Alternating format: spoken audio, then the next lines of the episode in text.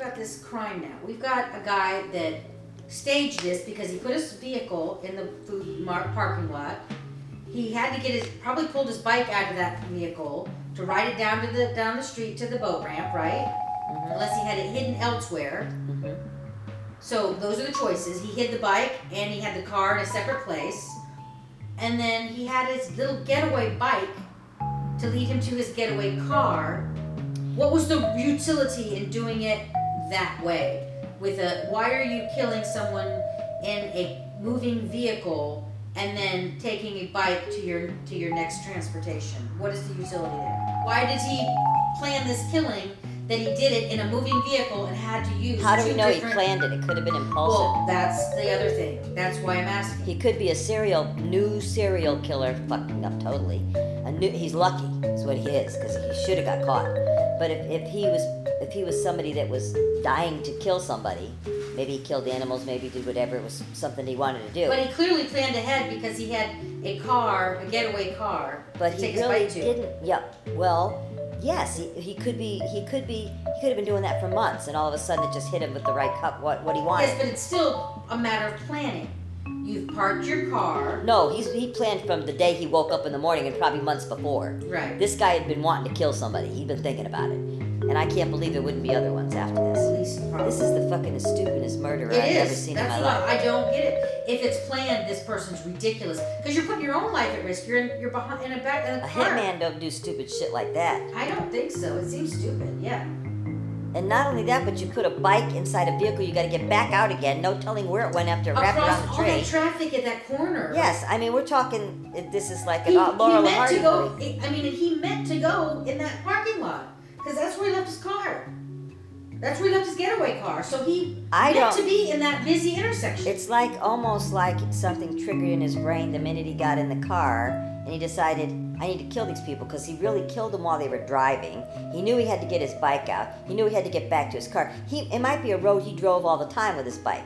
He might park in that parking lot just to use the bike to go bike riding. He might come from his home, want to ride the, want to ride the island. So he parks in one of the stores, which is the biggest one here in this area, is that. So he could be living in those homes out there or something, but he wanted to ride the, the causeway. You know what so I'm saying? local, someone Could have wanted to ride the, the area. Could possibly, yes. And so he was doing his writing, and then it was impulsive. Um, he was just, you know, carrying a gun, maybe for safety or whatever. There, I don't know what the deal was, but for somebody to shoot two kids, they have to be sick. There has to be a reason for that. I would have left the kids alive. The kids aren't going to tell them who they are, who this guy is, any more than a description than anybody else gave. Um, I would never have shot the kids. I would have shot who I needed to shoot, and then that's it. So I don't know about the contract killer shit. Maria Dumois, the doctor's widow, walked into Russ Weigel's private detective agency in Tampa three months after the murders. She told him nobody from law enforcement had contacted her in that time. If that's true, that is utterly shocking, and not shocking that she would seek answers elsewhere. Weigel said that he contacted Holmes Beach Police Chief Tom Shanafelt and Manatee County Sheriff Thomas Burton to let them know that he'd been hired by the family. According to him, Shanafelt and the sheriff told him, quote, they had zip, and there was nothing we could possibly do to screw up the case because they had none. Speaking of none, it appears that there was none, love lost, that is, between law enforcement and the private detective. Weigel admitted that his own early efforts had uncovered little, despite having hung out in local bars and restaurants, convenience stores, laundromats. He was chumming the waters, hoping to get people talking. But he did an interview in July of 1981 after he had worked with Raymond Barrows on that composite sketch. He told the Tampa Bay Times the FDLE composite sketch was done in 10 minutes and it looked like schlock. So let's go ahead and scrape that hyperbole aside for a second. Even if they only sat with Barrows for 10 minutes, which I doubt, law enforcement hypnotized other witnesses to get more information related to the perpetrator's description. They worked with multiple people to create two sketches, actually, that incorporated details from them all. Raymond Barrows told officials that he wasn't satisfied with the composite that he had helped work on while in the hospital the day after the shootings. He said, quote, The forehead and the hair were all right, but the rest of the face didn't look like him. And then he said he cried when he saw the sketch commissioned by the private investigator, which was done five months after the incident under hypnosis. Such was the likeness to the perpetrator. The private investigator rather grandly proclaimed in this interview that he had found a viable suspect. He said they started getting tips when they ran their new composite in the paper, and after that, he developed a list of about 10 suspects. One that he qualified as a really good one. Here is how he was quoted in the paper discussing that particular suspect.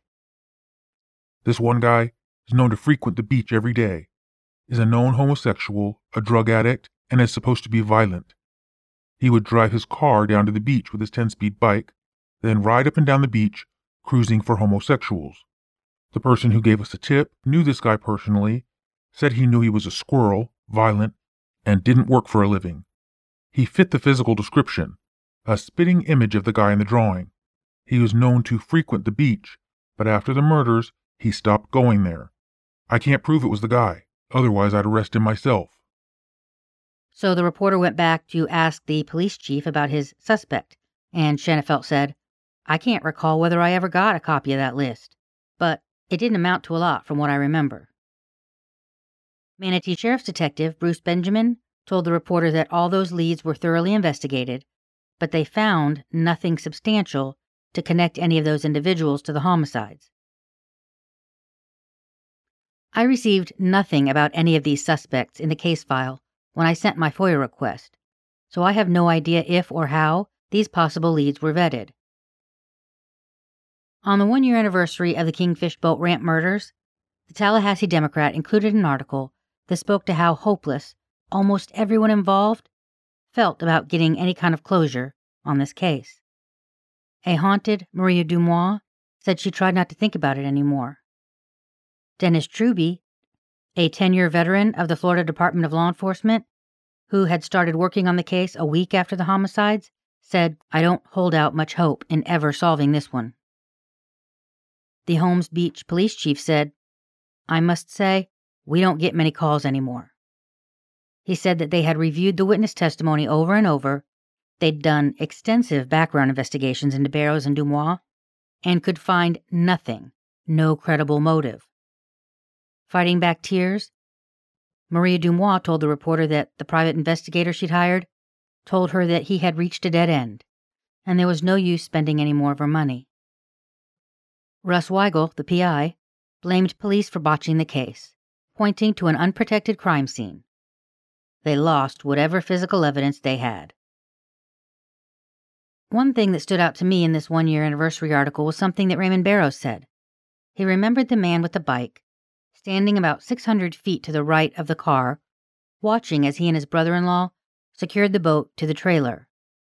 He said, What was strange about him was that when the car began to move, so did he. He said he had a hurt foot, but I never saw a limp.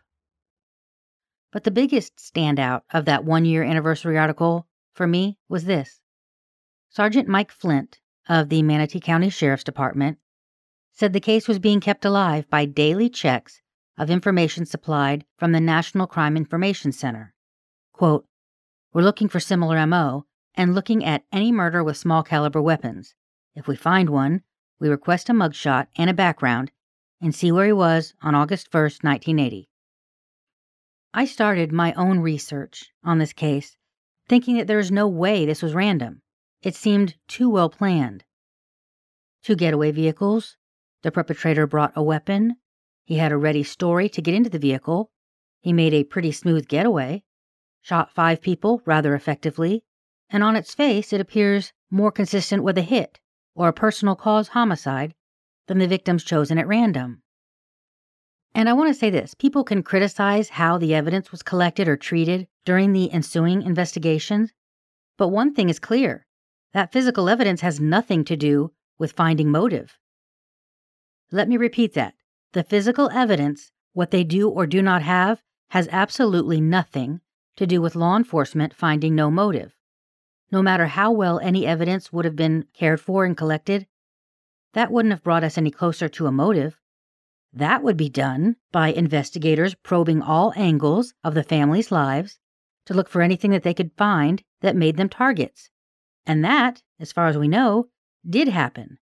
I haven't seen anyone in any of the agencies suggest that anything but a thorough check into the backgrounds of the Dumois and Barrows families were done by multiple agencies, including the FBI. And law enforcement has had over four decades to find a credible link to someone in either family. Anything that would help establish a motive. Nobody came up with anything. So now we have to consider the possibility that that is because there was no link. Now, let's poke a couple holes in that drug hit theory. While the victims were shot effectively, the perpetrator was right there, basically on top of everyone in that car. It would be hard not to be effective in that situation. I don't even like touching weapons, yet I am pretty certain that I could have shot those two men and the two boys in the head in the confines of that vehicle. And with Colonel Matsky, the perpetrator wasn't shooting from that far away either. So I don't take much stock in the idea that we had to have some expert marksman here.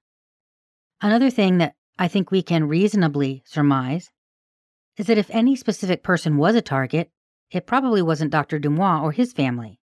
Why? Well, because as I mentioned in the very first episode, they had been on the island for a whole week before his brother in law and his family arrived. If someone had followed the doctor and his family to that vacation spot with the intended purpose of killing them, they probably could have done that in the first week before the other family even arrived. One could further argue that waiting until nightfall and attacking at that vacation cottage might have been less risky than what ended up happening an attack in a moving vehicle in a very public location. The choice to kill these people in broad daylight in a busy area, near a busy intersection right off a bridge coming onto an island, in a moving vehicle seems bold. There's no other word for it. It's a bold choice, almost like someone who gets off on the risk being greater. Because there were more risks taken in this situation than was necessary if simply killing someone in that vehicle was the intention. There's nothing related to Raymond Barrows that substantiates him being a target either. Only the story of a convicted hitman who kept pronouncing his name wrong after having gotten a note from law enforcement that spelled that name wrong. In addition, there was not a single verifiable bit of information that couldn't have been found in newspapers or wasn't already given to him by Major Foy in his letter. Donald Frankos gave no new information, not a single thing that suggested that what he was saying was true. And another thing you want to think about is in that story, in his biography, Contract Killer, he was the one riding that bike from the car to that crime scene where he was committing murder. So if they were looking at someone who had committed a similar crime, they went directly to the person who had committed that crime but they didn't focus on him, and that's probably because he didn't fit the description of the perpetrator. So the whole thing really didn't make a, a lot of sense.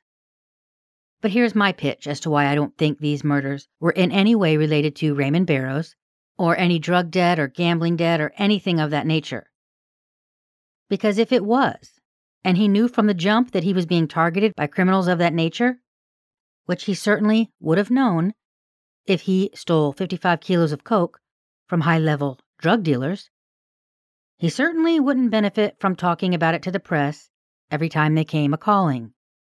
Every anniversary that passed, newspapers did write ups, and he took questions up until he died.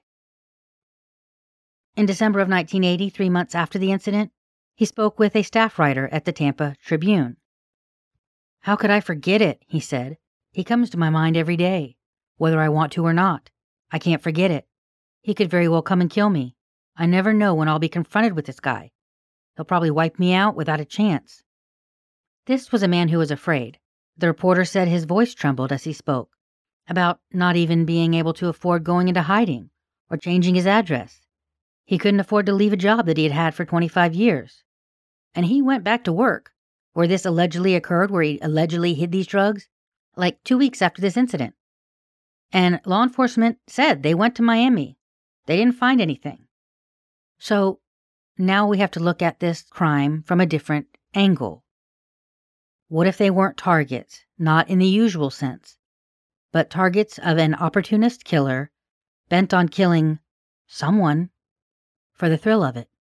when you're looking at it from a motive perspective and trying to decide if if the if in fact the this was targeted or random um, and then you're asking yourself is he trying to not get i if he if he's trying to make sure no one can identify him why is he shooting some of the people that can identify him and not the others I like. I'm going to go back to thinking this is his first kill. Okay, because it's so freaking sloppy. He just got all hyped up and he got in a vehicle a moving vehicle and shot people while the car was moving and he was in the back seat he had to lean over to direct Right, the car just that's dangerous to your own self because he thought this was a great idea. Let me just do this. They're not. They're not out of the place yet. I can stop him right now from driving by killing him. Everything's going to stop right here. We're off to the side. We're not on the ramp anymore. The guy had just started coming, pulling out of the place. There was nobody there. You see, we went by there two or three times. Car, the, the vehicles don't park over there. They park over here. So yes, there were people over here, but there weren't people why the mangroves are there. So he's in a good, perfect place. Let me just shoot him right now. I'm so excited that I can kill these people. It's four of them in the car. Watch this. I'm going to do it. Bang, bang, bang, bang, bang. Then he says, holy fucking shit. And he gets out. and gets the car. He sees the people. He fucking takes off because now he's got to shoot a whole shitload of people if he stays there. And the doctor put And up he's a got huge fight, revolver. and the the- revolver only has six shots in it. He's already used four, so he's only got two left. So he can't shoot 17, five people, 10 people, three people, how many more? He's only got two bullets. So he's got to get the hell out of there. This is a good point, but he would actually have only had one more bullet. As I look through the images of the station wagon, I see that there's a bullet hole in the driver's side windshield. The doctor was shot at twice. The first shot apparently not as effective as the second. So that's five shots inside that vehicle, with one remaining for Colonel Matsky. So he gets out of there. He's going like a son of a bitch. He sees the guy come out of there and follow him when he, when he goes around the corner because he sees the wreck. So he sees the guy, the colonel come out. The colonel is definitely following him. He can see that it's happening. Yes. Because he saw him, okay? He saw the accident. Oh, he- yeah. Okay, so he come out from the accident, he looked at the accident, he saw the guy getting his bike out, he probably saw the guy that as peripheral vision watching him, or could have been watching. He's watching everybody. Everybody's watching me. Let me see what they're gonna do. What they're gonna do. What they're gonna do. They're all headed for the people. I can get them out of there. Okay, so now I got this guy over here looking, looking, looking. He must have saw me. Okay, so what am I gonna do? Oh my guy, he's following me. I gotta go around the back. Gotta do something with the car. Then he takes off. So the colonel couldn't get out yet because the lanes are moving. Right. He finally gets out. He can't get. He still sees him up way up there. He probably still sees him if he had a rear view mirror or he's peeking back. He probably could see him. So he gets into where he could hide the vehicle, and then he goes into the walks into the parking lot, walks around the back. Okay, but here's where let's go all the way back to the choice of that group of people at that time of day, five o'clock. We've been down there quite a few times now. Mm-hmm. It's busy, and that, and this occurred at in August first. Yes. Middle of summer where it's busy down here. Five o'clock in the afternoon. That's that staying out both intersection is busy as hell. And he chose to get in a car with people, had a gun on him. He knew he was going to make that kill. If it's if your theory is right, either way, he had a gun on him. He meant to do something, kill somebody that day. That was clearly He was window shopping. yes, exactly. And the thrill of a, of a, first, a person that's looking for a somebody to shoot, even if they don't shoot him, the thrill of having that gun rubbing up against your back. But why, if it was your first kill, would you get in a car and, and mean to shoot four four people, not pick a one person, one fisherman? Why are you getting? Why are you jumping? Even if it's not your first kill, why are you? The the amount of risk that was undertaken that in that time, with the amount of people, how busy it was, um, the people amount of people he had to kill, the personal risk to himself in that vehicle. The reason he got into that one was because there was a boat, it was already hooked up, it was on its way out, something to put his bike in. Everyone leaving there had a boat, pretty much. That's a boat ramp. Yes, but where the guy was, was, there may not, what I'm trying to say is, when you take a boat out, you can only take out one boat at a time. Because you gotta take, this, only two boats can come out where those ramps are, we went over that. Right. Okay, so you can only take two boats at a time. When you take it out, you still gotta anchor it down, you gotta wind it up. So Right. when somebody's winding, somebody's doing something, that one boat pulls out. The other guy's still getting out. People are waiting in line out in the water to get out. People Right. are waiting for their people to get their stuff out of the water. Okay, Mhm. honey, I'll drop you off at the dock. You go get the car. I'm gonna go back up and get in line. Mm-hmm. Get in line. You get everybody gets in line and they they do kind Mhm. of coast back and forth till they get until get into the boat because we've done this many many times. All right, so that means there's only two people there and the people that are in the boat. There's not a, there may have been a whole lot of people after this because they're all starting to pull out.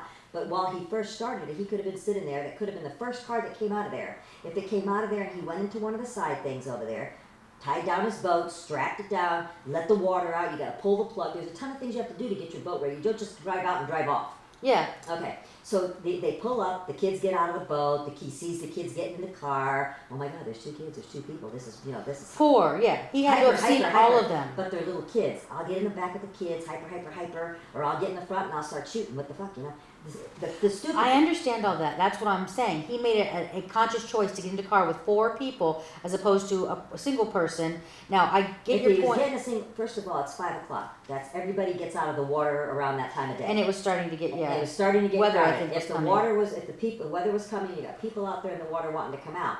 He knows there's going to be one after the other, after the other, after the other. So that means that he, he the first person or one of the, some of the, one of the people that's out there, and there's no other people around, is the one he needs to grab, or he's going to lose it. So it's one of those. Yeah, and I spontaneous don't things. remember um, Raymond Barrows, the one that survived, the surviving uh, passenger. I don't remember him saying it was packed busy at the place. He said there were other cars there, and he described a couple, but it wasn't like he said it was a full packed place. No, so because it it, might have been a perfect time. The gut killer might have thought, okay, right now is a good time before it gets packed. Yeah, Yes, because five o'clock is when we would start heading in. Right. We don't want to be out on the water. At, you know, it's summertime, so that you, The sun's we can be out. out there till Yeah. ten. Yeah. But we don't do that because we got to go home. We got to get kids in the house. We got to get the pups. You know, all that stuff's got to go down. You got to Mhm. get the fish clean. You blah blah blah blah. You don't want to get home at nine o'clock at night unless you're fishing at night. You know what I'm saying? We've done that. But the point is, is that's a good time. You go in the water in the morning. You fish all day. You party all day. It's hot. You've got men in the sun all day. You get out. Right around supper time. It's a good. It's most people are getting out by that time of day. I, I guess I just can't get in the mind of a killer in so much as if I was going to do something as take one risk, get into a moving vehicle and shoot someone while they're moving. I wouldn't want it to be full of other people. I- guess The thing you know. is, is he had two children in there. That's another people. That's a threat. Gun up to the kid's head. Don't fucking move. Bam, bam. Don't fucking move. he didn't say no. To, he, uh, we don't know what he's. Oh, he didn't. Rema- He shot, Raymond didn't. big, shot Raymond first. Raymond didn't know what, what happened after that. He Right. was- okay. So we don't so know. he don't know what he said to the guy. Keep driving or don't drive or stop now or I'm going to kill your kids. He could have said anything. Those kids were a good idea to get in with because that's a threat. A threat to to the, the father. fathers and the other guy. And the father put up a big fight, so he might have shot the boys first, or threat, been threatening the boys as, and talking to them Yeah, he would have told him to stop. we don't know what occurred after. Well, I would say because the father put up a fight, he killed one kid at least before. Yeah, the, he was turned around with his back, his his bare back up against the uh, glass window And he was still driving. and driving. The vehicle was moving. That's well, he would have done that when he shot the first. Now one. the the what happened was people coming on both angles saw the car acting erratically for a minute before it jerked off the road and jackknifed. So there was a fight that went on a little bit. I mean, he the, one of the passersby that saw it from the front said it was a knockdown. They were don't fighting. think. Most people don't think He was fighting for his kids. Is what he was fighting doing. for his kid's life. Yeah. But what? But most people, when they look at that, they think, why the hell is he still driving? Well, any of us can sit here and in this type of a situation judge. I would have put the emergency brake on immediately because you know always those old. I don't cars think they were going emergency- too fast because they had just pulled out of the thing. Yes, but I would have stopped immediately. I wouldn't have been driving, but the car would coast.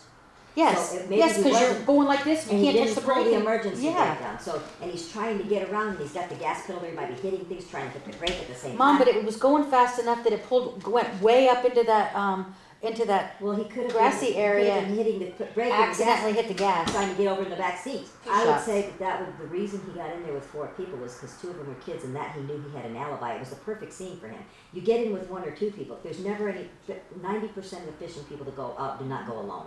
So you're either going to have kids in the boat with them, or you're going to That's have true. two uh, men or three men. And so four if he men. was watching all day and seeing that, Four men, five men get out, they get in a car, they go off with the boat. Two men get in, they get in a car, they get off the boat. Two men and two kids. Ah, I got me a, I got me. If I can get in that back seat, yeah. I, if I was a killer, I would get in the back seat with the kids. I wouldn't get in the front seat because getting in the front seat, you got an adult that can reach over the seat and you grab your neck. Yeah. So I would, I would automatically try to get into the back seat. Now we've, we've decided pretty much that he got it. If, it- if I was out there, like I said, trying to kill somebody, I would be judging the crowd. He might have been over there many times judging the crowd.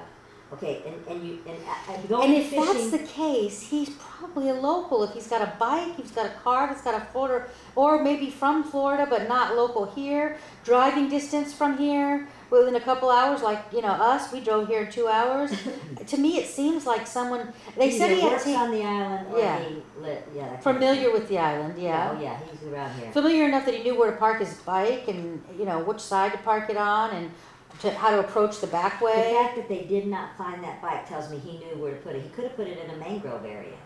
But if the guy didn't see where he put the car, see the thing is, if he's riding the bike and he's got the guy, guy far enough behind him where he doesn't see him perfectly. He's gonna dump the bike and try to get off on foot so the guy yes, because the guy is that the guy him. that I saw. Right. Exactly. And pull his, that may be what he did, dump, dump the bike and then pull his t-shirt off to try to, Another um, reason why he walked back is he might have walked back to see if the guy drove back into the parking lot purposely to see if he drove in there.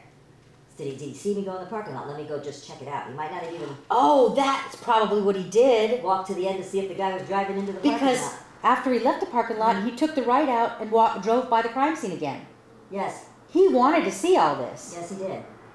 but he probably left that, oh, via that bridge too that we came in on. Yes. Uh, He turned then and went over the bridge. Now he's back Killed in his own town. only witness. His only witness that he knew. and he's off the island. And let me say, I think he's probably not from Anna Maria Island because No, I think he it's a small enough town. Island. But he could have been Bradenton. He could have been Yeah. any in the town. You know. Now let's the go town. back for one second. Uh-huh. Here we got the guy that got brought the bike. He brought the bike because he didn't want somebody to recognize his car, which he spends more time in. Everybody rides bikes. It's hard to describe a bike because they're all the same. Number two, he picked a person with two kids because if you're watching people, we went boating every weekend, and you know that. For years we did. My your father and I we were boating all the time, all through my life, even with Mike dad. Nobody goes out on a boat alone. They take somebody with them. I mean, occasionally, but Yeah. you're not going to go out for fishing. People that live on the island might, you know, they're Yes, but that's types. not an island boat ramp. There's probably all kinds of boat ramps up and along down the island too. So that I'm not. It's one I'm, of the smaller boat. ramp- When we go back down there today, let's see if we see. you're gonna look Well, we at. won't yes. see people. We, we only did see see empty people boats. yesterday. There was all, there was. A, Yeah, the only boat we saw had There was a multiple guy people on it with with two or kids. three people yeah, with kids. two men's and Uh, yes, yeah. exactly. And then the, the two boys that went up were two boys together. The other thing I wanted to mention is we passed by a bunch of other boat ramps yesterday. Mm-hmm. This was the least busy, wasn't it? One of the least busy. There was one more that was small that was li- um, There was the one that we, we actually stopped at. There was nobody there. right on that one, but it's one of the less busy ones. It's not like Cortez where there's bigger. it's one of the smaller ones and not as busy. Well, the, he, he picked the wrong location. right off the but- bridge, first which of all. tells you that he likes the excitement. He likes the thrill of it to see the other people watch it. Because remember when we pulled in, it's across from the park. That park might have been full, but there may not have been as many people there. He could have done a better job going there than he could, and several of the other ones that we saw that were off the beaten tracks. Oh yeah, this was a great exit to get off into the town and head out. head out. But he didn't do that. He went back to the public. So he didn't try. He could have kept his car right there in that parking lot. He wanted me to see his car. Number one. Yeah, that's that's what I don't understand. Now he could have taken his car if he was smart. If he w- didn't want the thrill of it, he could. Remember the little one we went by with all the little ki- camp, little picnic tables there. Mhm. The beach was there, and they have a Yeah. lifeguard there, and all those things. Mhm. He could have parked in one of those lots. He could have biked it down to that little tiny place that was off That's to the what. side. Okay, so let's stop. Why the need? Why the need for the two vehicles? Why that whole subterfuge? Get in the car with someone. Let me get in the. It was that that was the bike, just to get himself in a car with someone. Was that his excuse to get the in a bike car? was two things. The bike was uh, on the island, getting in a car, you're going to be stuck in traffic, stuck in traffic, stuck here and there. You may not be able to make the fast getaway. The bike is a fast getaway and it's a short trip to the Publix. Not only that, but when you're, if you're a person who's got his own vehicle, but you've hurt yourself, it's different from someone hitchhiking. The perception is Right. different. Oh, I'm, I'm not a hitchhiker. I had a bike, but I couldn't. I hurt myself. Yes, so he's got a motive, he's got a reason. I mean, he's got a motive that he wants to do this. He's got a, way to get He's out. figured out an excuse to get in the vehicle, But he's also bike. figured out an excuse to fade into the crowd without being stuck in traffic. Because if you're stuck in traffic, you can't just pull out in traffic. If you if he had his Jump car- out and run across the two lanes highway. Everybody, when you see a car, you're easier identified by the car because you got the make, the model. So this was very well thought out. yes. It wasn't impulsive. So it would be months. It could be years that he'd been planning this out. It could be years that he, and maybe he'd even. if it was not a planned hit, then it was very well planned. it was hit at- one of two things. right. Here's it could be. It could be his first hit, or it could be his 27th hit. No, I mean it was a planned hit, whether they were targeted for personal reasons or it was random killer. Because either way, it was planned well Or for specific reasons. Or it could be, a, remember when I said he escalated? There's two types of escalation. If he had never killed anybody before, and this was wacky tacky all over the place, it's easy to judge that, that it's wacky tacky. Or he could have killed one person here and one person there, and he needed more of a thrill, more of a thrill, more of a Right, thrill, more that could have been the case. So now let me just, now I'm escalating. I'm Because he did take a lot of risks. Right in the front of everybody. Let's At see if I first, you look it. at it, you think he took a lot of risks. It was sloppy, but then he, you look at it and said he took a lot of risks because he needed the thrill. I mean, he lucked out. He got away with all those people around. But is that because it was luck, or because he really did think it out pretty well? Yes, that's exactly what I'm saying. It could be, it could have been if he was in his. thir- I thought you meant he was under 20. That would be his first kill, maybe. But if he's 30, He's 25 to 30, they said. Now, you have to take witness statements really loosely because the clothing, Another some thing people said is- he was dressed in jeans and a white shirt, others said shorts. Uh, You know, people get But confused. most people who are in random to be a murderer like that, and this is a, a definitely that, unless it would the only other way would be is he had a vendic, vendic, Vendetta against them. One of, the, one of the two men. Correct. All right.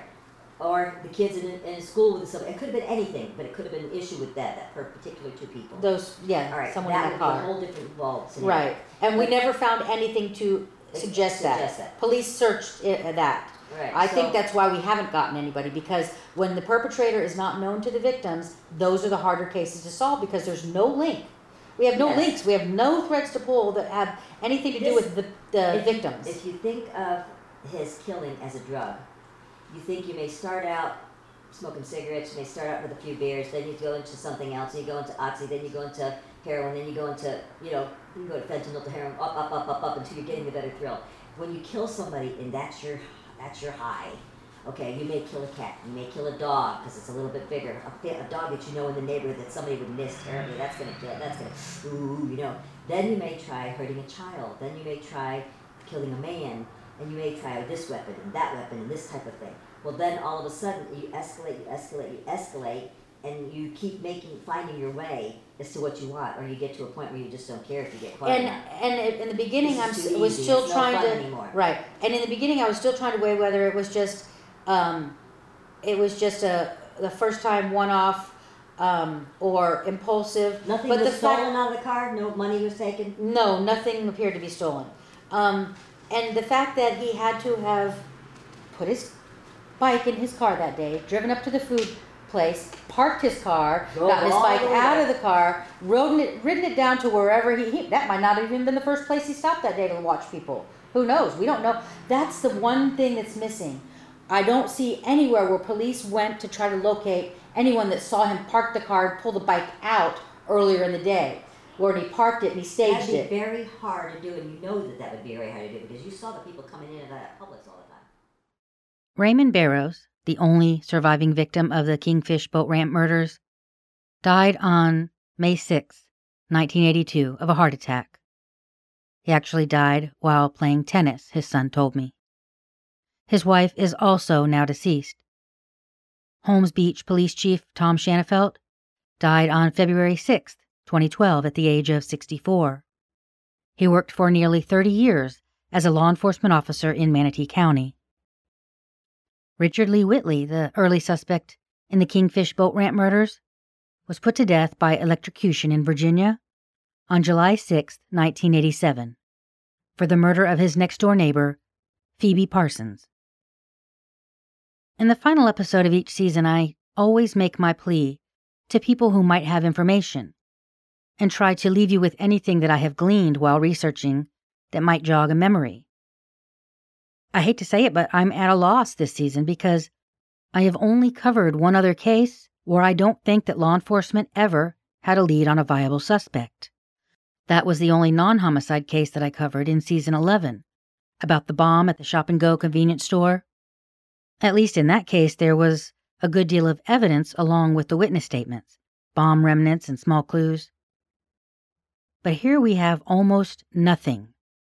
We've got witness accounts and possibly some unidentified fingerprints. There was also that shoe print in the back seat, which would probably be of little help today. It doesn't sound like we have any DNA or anything significant, and no suspect whatsoever. So let's think about the scant evidence and information that we do have. In one of the later newspaper articles, after much of the file had been released, it's noted that no match was found for approximately 77 of the fingerprints listed. Because one of the means used by law enforcement to rule Whitley out was by comparing his finger and shoe prints, we can at least presume that they believe they have isolated the perpetrator's prints. So that's one thing. As far as the perpetrator himself, Barrows described some specific features like heavy eyebrows that curled up on the side. He described a dimple on his chin and something funny with his eyes, which he described as light colored. When asked what that funny thing was, Raymond Barrows said, I don't know. He kept flipping the eyes. The fact that he had curly eyebrows on the side here just looked odd, funny, you know? Kurt Siver tried to clarify about the eye flipping thing. He said, You mean he blinked his eyes like he had a nervous habit or something with blinking? Yes, right, that's it, Barrows confirmed. The dimple or cleft chin and the eye tick or eye flipping, those are some pretty significant things that would stand out. The other significant thing would have been the New England accent. Barrows had said he sounded well educated, and when Kurt Siver said, What makes you say this? was it the words he used?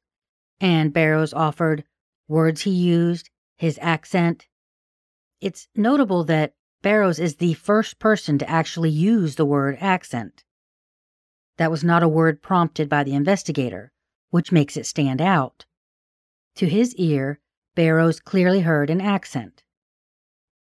Barrows replied, I would say New England accent, like from the north. I never lived up north. I wish that they would have questioned Raymond Barrows a little more about his choice of describing it as a New England accent.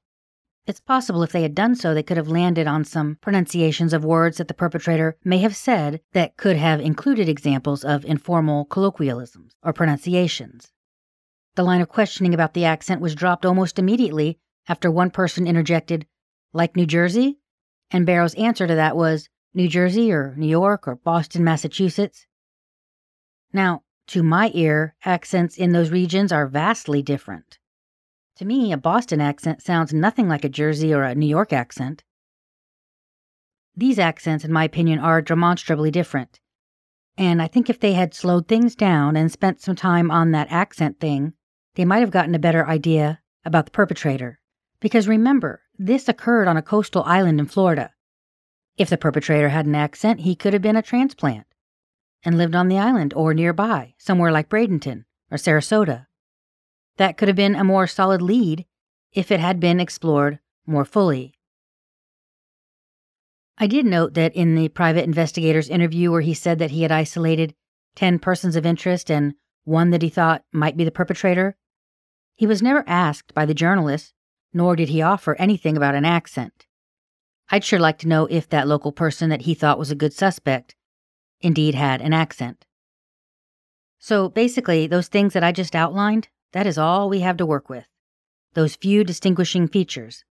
And no motive. I've come away thinking that I think there is at least a chance that this case could have been committed by a serial offender, meaning it was not personal cause driven, but instead he chose his victims that day at random because they were victims of convenience. They fit some sort of scenario that the killer was looking for. Because of that, I've already begun isolating other unsolved cases committed nearby that police were calling at the time motiveless crimes, or acts that they believe were committed by a thrill seeking perpetrator. I've already found two that I believe are very good contenders, and two or three more that warrant looking into. These are all from 1974 to 1980 when the Kingfish murders occurred. I started looking prior first because my gut feeling is that this wasn't a first kill if this is a serial offender because of the risk undertaken. It could have been a case where he started out smaller, doing things that were less risky, and then evolved into looking for things that involved more risk and provided him more of that thrill that he was seeking. So, I'm going to spend the next few months researching these cases. And then next season, I will present those cases to you and let you know what I have found. I will say this the person who did this talked to someone at some point. I would bet money on that. Somebody noticed something was off. So if you have the answer to this mystery, if you think you know who killed Dr. Juan Dumois and his sons, Mark and Eric, as well as retired Air Force Lieutenant Colonel Robert Matzke, in Holmes Beach on August 1, 1980, please contact the Holmes Beach Police Department at 941 708 5804. You can also contact the Manatee County Crime Stoppers at 866 634 TIPS. They also have a mobile app that you can download at p3tips.com and you can submit a tip there. And as always, you can contact me on the Down and Away Facebook page or email me directly at deckerjeni at gmail.com. That is D E C K E R J E N I at gmail.com. Music this season, courtesy of Blue Dot Sessions, where music magic happens. That's not actually their tagline, I just made that up. But it's true. They're amazing. If you're a member of law enforcement looking for extended coverage on a cold case in your jurisdiction, don't hesitate to reach out. I am happy to help in any way that I can. Thank you guys so much for listening. You'll hear me next season. Bye.